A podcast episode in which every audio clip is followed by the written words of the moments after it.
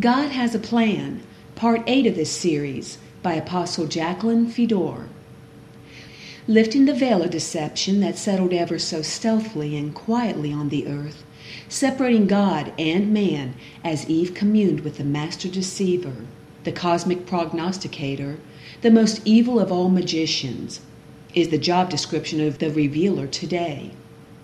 It is wisdom, the message of truth, the spirit of the word that exposes this evil that has been blinding humanity to the light and power of God since the garden.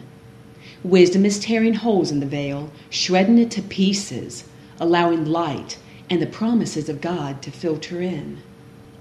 Deuteronomy chapter 29, verse 29 declares Once wisdom exposes truth to mankind, that revelation belongs to them forever, and their children also if they will embrace it. Deuteronomy chapter 29, verse 29.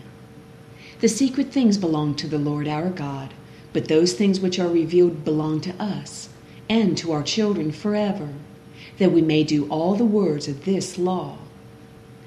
As wisdom and understanding merge in human spirits, uniting the body of Christ, knowledge from the tree of life can no longer be restrained from earth by the enemy. A new breed of people are coming into focus.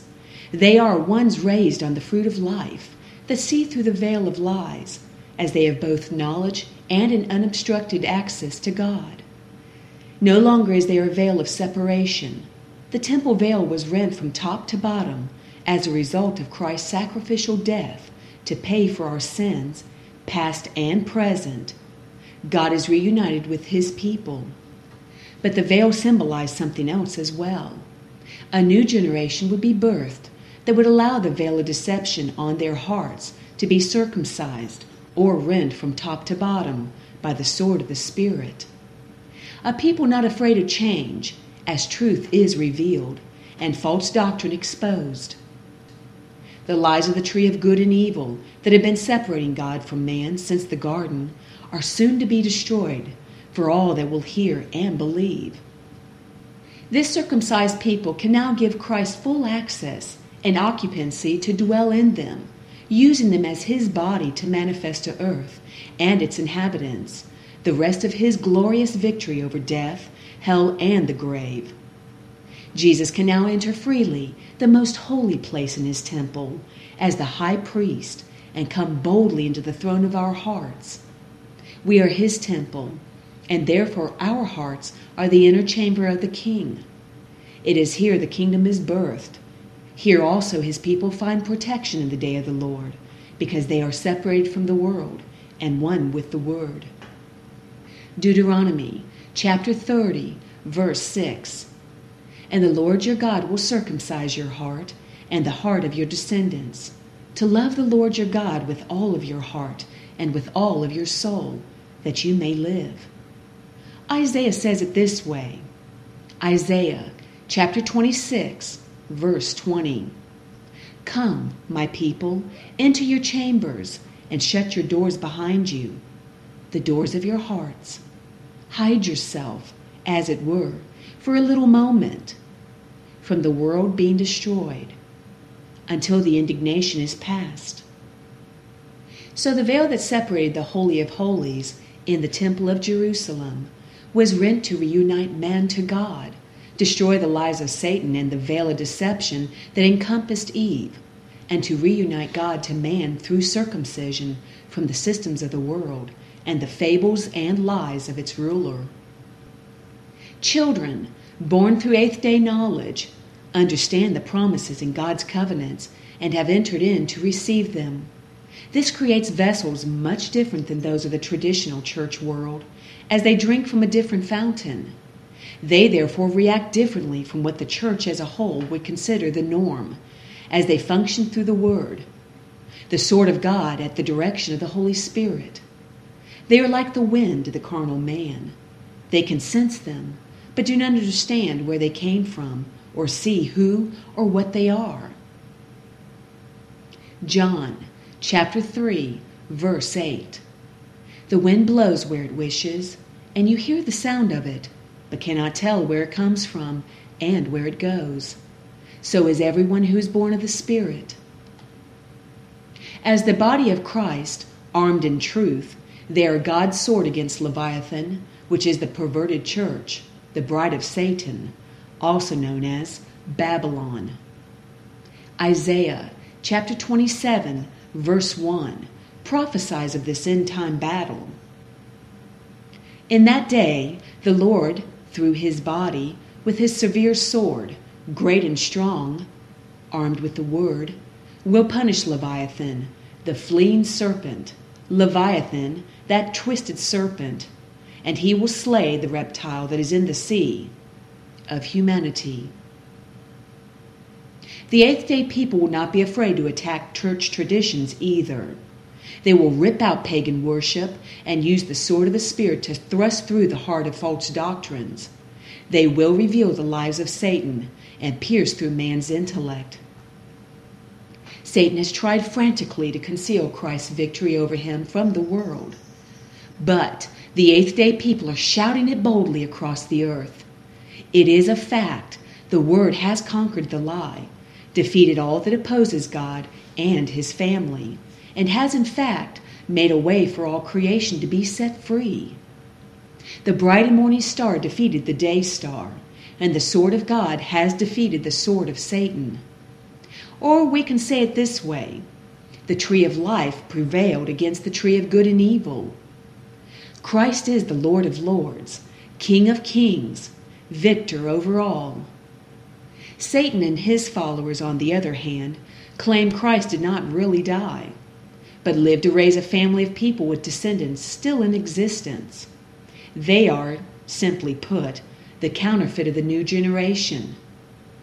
Galatians chapter 3, verse 29 clearly tells us who the family of God is. And if you are Christ's, then you are Abraham's seed and heirs according to the promise. He claims also that a spear pierced the side of Christ, trying to hide the fact that the sword of truth actually defeated the sword of lies. Let us look at some scripture that has been concealed from many, starting in Zechariah chapter 13, verse 7, concerning the sword versus the spear. Awake, O sword, Satan, against my shepherd, Jesus, against the man who is my companion, says the Lord of hosts. Strike the shepherd, and the sheep will be scattered. Then I will turn my hand against the little ones.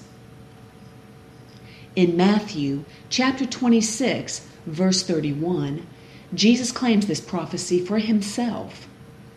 Then Jesus said to them, All of you will be made to stumble because of me this night. For it is written, I will strike the shepherd, and the sheep of the flock will be scattered. So, Jesus was the shepherd, and Satan the sword God used to take his life. It was all a plan of God, so Christ could resurrect the victor over death, hell, and the grave for mankind. Do you see the irony of it all?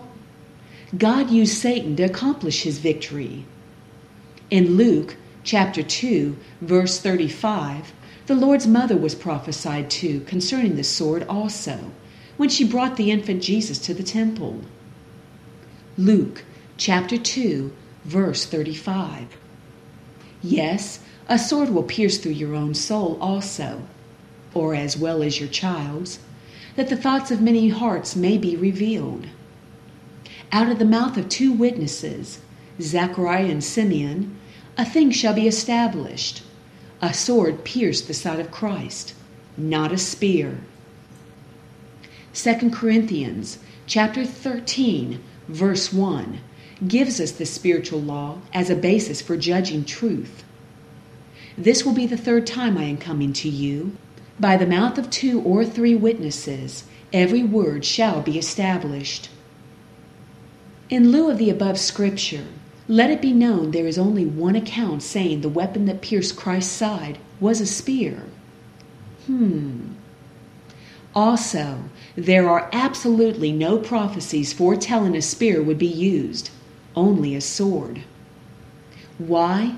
The whole life of the Messiah was very well foreshadowed in prophecy on all other accounts.